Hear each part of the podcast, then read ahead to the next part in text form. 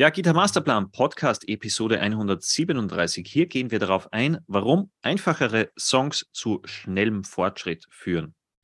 Also, äh, ich war am Anfang ja auch jemand, der gerne oder ziemlich rasch äh, schwierigere Songs spielen wollte. Für mich war der Einstieg Nirvana. Irgendwann hat mir dann jemand erzählt, ja, äh, Dream Theater, die sind so großartig und sind sie natürlich auch und äh, sind quasi der Olymp, der Mount Everest des Gitarrenspiels oder so für Rock-Gitarristen eignet sich natürlich perfekt als Einsteiger da ja, ganz, ganz genau. zu lernen.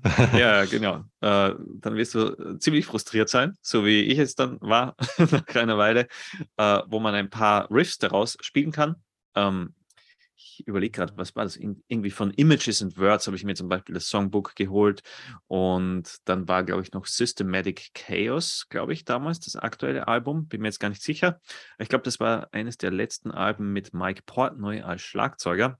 Hm. Ich habe die in diesem Jahr auch live gesehen, also war super inspiriert und wollte unbedingt in diese, in diese Richtung spielen. Und ja, ähm, ich landete eigentlich genau da, wo man nicht so wirklich landen möchte, zumindest nach einer Weile, äh, dass man ein paar Ausschnitte spielen kann, aber keinen kompletten Song. Ja, und darum auch hier diese Episode, warum eigentlich einfachere Songs zu einem schnelleren Fortschritt führen was ich dann eben festgestellt habe, nachdem ich zu schwere Dinge gelernt habe, also teilweise auch eben versucht, äh, die Guns N' Roses Klassiker zu spielen, was damals auch noch irgendwie zu weit entfernt war, oder im Dream Theater und so. Und es gibt natürlich äh, die Möglichkeit, auch mit einfacheren Songs zu spielen äh, und zu üben. Und wir geben dir am Ende natürlich auch ein paar Beispiele. Aber ich glaube, so einer der wichtigsten Punkte ist, dass man äh, rasch Erfolgserlebnisse bekommt. Also, dass du als Schüler auch das Gefühl hast, okay, was ich mache, das bringt ja auch was. Äh, ich kann dann Musik machen, quasi ich bin Musiker, ich bin Gitarrist, jetzt nicht nur jemand, der ein paar Übungen auf und abspielen kann, sondern, keine Ahnung, bei einer Party kannst du mal die Gitarre schnappen und da etwas vorspielen oder damit für gute Laune sorgen. Und oder für die Introvertierten, dass man zu Hause auch im Wohnzimmer einfach mal ja, einen coolen Song, den man schon mal spielen wollte, der vielleicht einfach ist, den, dass man ihn einfach spielen kann, um, um das mit der Gitarre zu genießen. Zum Beispiel gestern, ich hatte eine lange Autofahrt und was habe ich ja. am Abend gemacht? Am einfach mich ein bisschen zu entspannen. Ich habe die Gitarre gegriffen und habe einfach so dieses ähm, Intro äh, von äh, hier Nothing Is Matters auf die Gitarre gezupft was für mich einfach mal so eine ganz gute Fingerübung ist. Ah, und das, das, das entspannt einfach. Hast du an Metallica gedacht am Abend? Ja, also ich würde einfach, wie gesagt, ja. ich habe zur Gitarre gegriffen und dachte, okay, ein bisschen spielen, entspannt ein bisschen, kommt man runter nach so einer Autofahrt. Ja, genau, und, äh, bewegt sich so ein bisschen die Finger. Ja, genau. Ja, ja genau. Das ist cool. Übrigens auch ein, ein einfacherer Song von Metallica zum Spielen. Ja. Also jetzt, jetzt nicht super easy, aber, aber irgendwie im Vergleich zu Master of Puppets oder so machbar. okay, deutlich, deutlich einfacher. ja, ja, genau. Ähm, ja, du hast rasch Erfolgserlebnisse dadurch.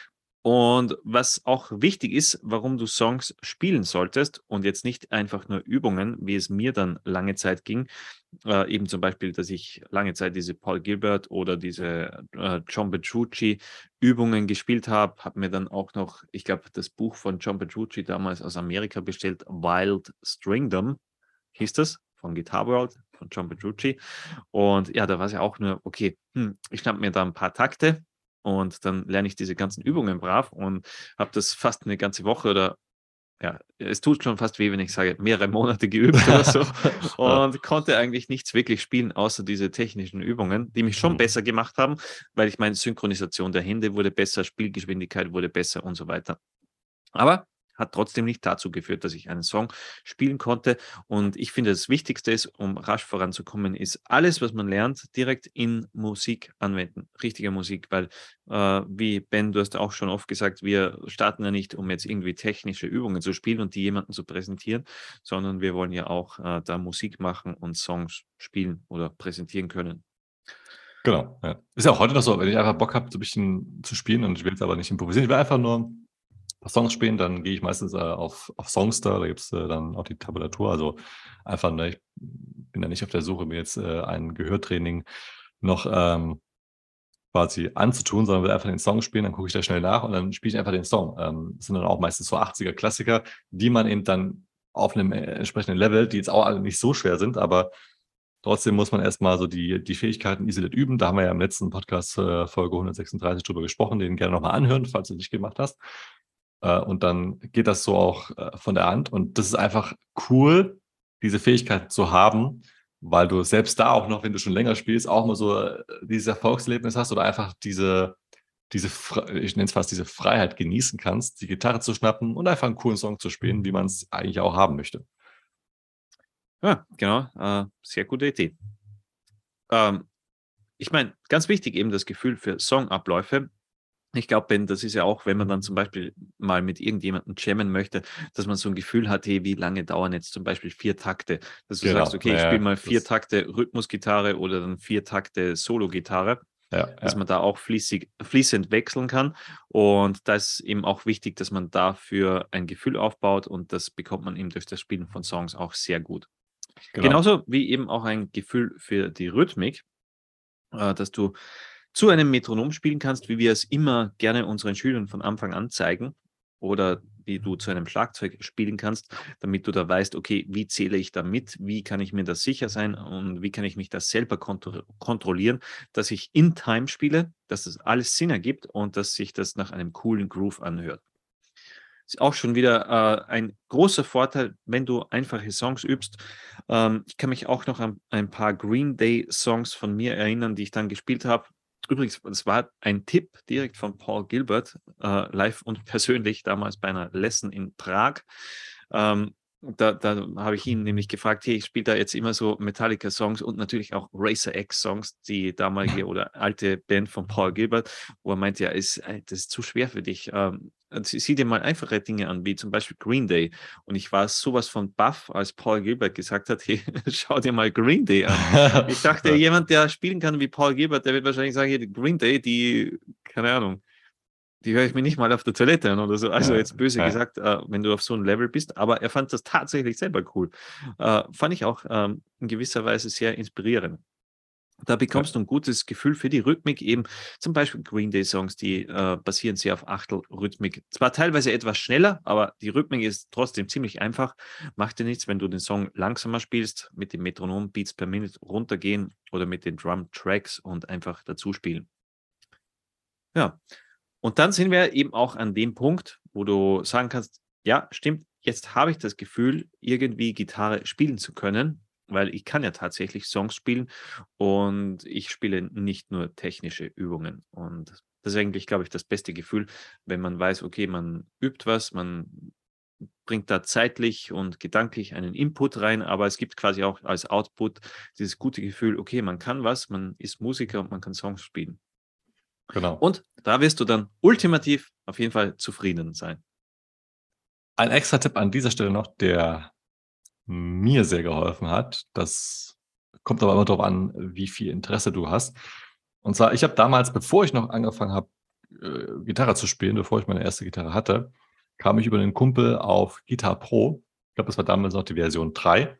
Mhm. Aktuell haben wir die Version 8, also schon mhm. viele, viele Jahre her.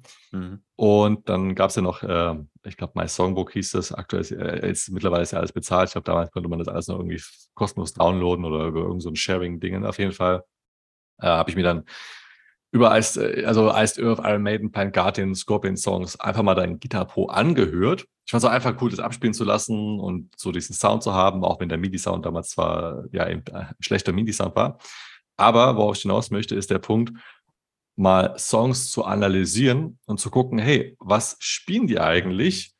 Und aus welchen Parts besteht so ein Song und wie spielt das alles aneinander, dass man auch noch ein besseres Verständnis dahingehend bekommt. Und was meine ich mit besserem Verständnis? Einmal Rhythmik. Du hast ja vorhin erwähnt, dass man auch mal checkt, hey, so ein Songablauf, meistens ist es ja immer mit vier Takten, dass ein Part zum Beispiel acht Takte geht. Das ist immer quasi eine, eine ähm, eine gerade Zahl, die sich durch zwei gut teilen lässt, dass man das so ins Gefühl bekommt. Und das unter anderem, aber eben auch das Thema Rhythmik und einfach das, das, das Verständnis, dass wenn ich Gitarre spiele, spielt auch noch jemand anderes mit mir mit, wenn ich zum Beispiel zu einem Backing-Track spiele, dass man sich nie so isoliert sieht, als, ah, spiele jetzt nur Gitarre zu Hause, sondern, ah, ich spiele so im Backing-Track und da ist eine ganze Band mehr oder weniger da, auch wenn sie nicht da ist, sondern nur aus, den, aus, den, aus meinen Lautsprechern kommt, dass man einfach dieses Verständnis bekommt. Und das fand ich im Nachhinein wirklich sehr, sehr wertvoll, dass man, auch wenn man sich jetzt null für, für Songwriting interessiert, weil wenn man sich für Songwriting interessiert, dann ist es auf jeden Fall meiner Meinung nach eine, ich will nicht sagen ein Muss, aber etwas natürlich nochmal ähm, Wertvolleres, das, das zu machen oder Notwendiges zu machen. Also auch wenn du dich nicht für Songwriting interessierst, einfach nur, dass du Songs nachspielen möchtest, was du ja wahrscheinlich möchtest, dann kann ich dir nur empfehlen, das auch einfach mal zu tun, die verschiedenen Songs anzugucken, nicht nur einfach zu hören, sondern auch mal die Struktur dahinter anzusehen, also sprich das äh, Arrangement. Und ähm, unter anderem, deswegen haben wir auch in unserem Kurs Rockgitarre Komplettkurs, den äh, findest du auf unserer Website gitarmasterplan.de, sind wir hergegangen. Also du lernst in dem Kurs 20 ähm, Songs, Eigenkompositionen. Die ganze Info findest du, wie gesagt, auf unserer Website. Äh, deswegen sind wir da auch hergegangen und haben jeden Song nochmal in Guitar Pro analysiert. Das haben wir quasi per Video aufgenommen und du bekommst quasi von uns die Analyse, was haben wir uns dabei gedacht, wie ist, warum sind die Drums so, warum ist der Bass so und das bringt dir einfach auch dieses Wissen, nicht nur wie als Gitarrist zu denken, sondern auch mal wie in einem Bandkontext zu denken, weil du wirst im Kurs erfahren, warum das sehr wichtig ist und welche Vorteile das hat. Einige habe ich hier schon genannt, aber das nur mal so als, als Info, weil daran denken auch die wenigsten weil sie einfach nur stur an das Gitarrespielen denken, was auch vollkommen in Ordnung ist. Aber ich wollte diesen Punkt einfach hier einbringen, um so deinen Horizont etwas zu erweitern, um dir vielleicht mal eine andere Perspektive zu geben, was du noch tun kannst, um dein Gitarrespielen zu verbessern. Ja, genau, cool. Ich würde sagen, vielleicht noch ein paar Songs. Also zum einen, wenn du mit dem Gitar Gitarrespielen richtig starten möchtest, Rock-Gitarre-Komplettkurs zum Beispiel für Rock-Gitarristen. Oder wenn du sagst, äh, was sind sonst noch einfache Rock-Songs, dann zum Beispiel, für mich waren so Klassiker ähm, von Black Sabbath, zum Beispiel der Song Sweet Leaf. Der ist relativ einfach, also zumindest die Rhythmusgitarre, äh, basierend auf Achtelnoten. Und der ganze Song besteht eigentlich nur aus zwei Riffs, also ziemlich einfach, Black Sabbath Sweet Leaf. Dann wäre noch eine Nummer härter quasi, äh, zumindest vom Spieltempo, der Song Paranoid. Kannst du auch gut zum Üben nutzen. Und wir sprechen hier eben, wie gesagt, von der Rhythmusgitarre. Leadgitarre wäre ein anderes Thema, weil äh, ja, Tony Iommi war jetzt sicher nicht der Gitarrist, der gesagt hat, ich, ich spiele nur anfängertaugliche Songs äh, mit Leadgitarre und so. Also da gibt es schon äh, ganz äh, schöne, herausfordernde Parts, aber Rhythmusgitarre zum Beispiel Sweet Leaf oder Paranoid von Black Sabbath.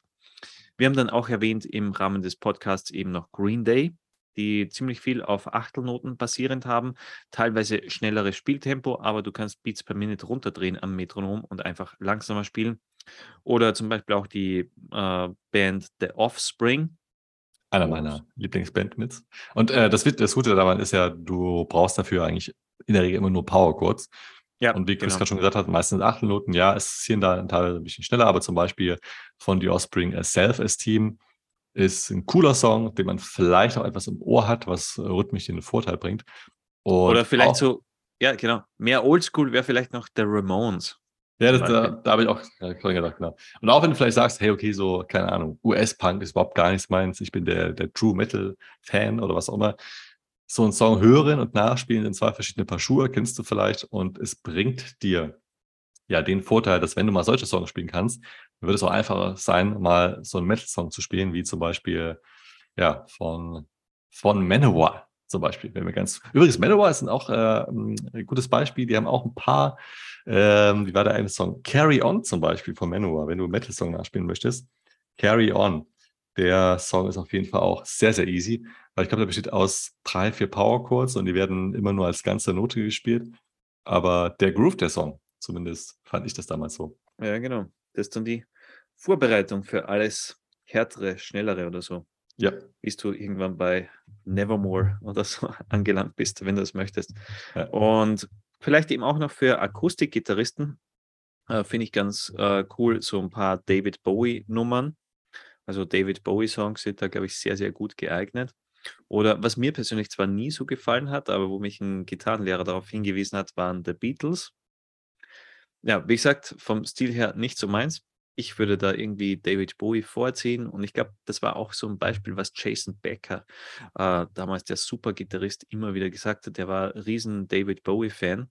Hm, okay. Und ja, von dem her, äh, ich finde die Songs cool und sind ziemlich einfach und auch für Akustikgitarristen dann machbar.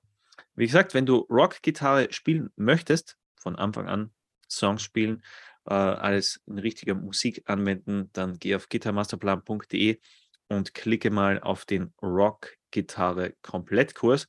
Da zeigen wir das, dir das alles Schritt für Schritt. Ja, Ben, dann würde ich sagen, bis zur nächsten Podcast-Episode. Genau. Bis dahin. Viel Spaß beim Üben, Anwenden und Rock on.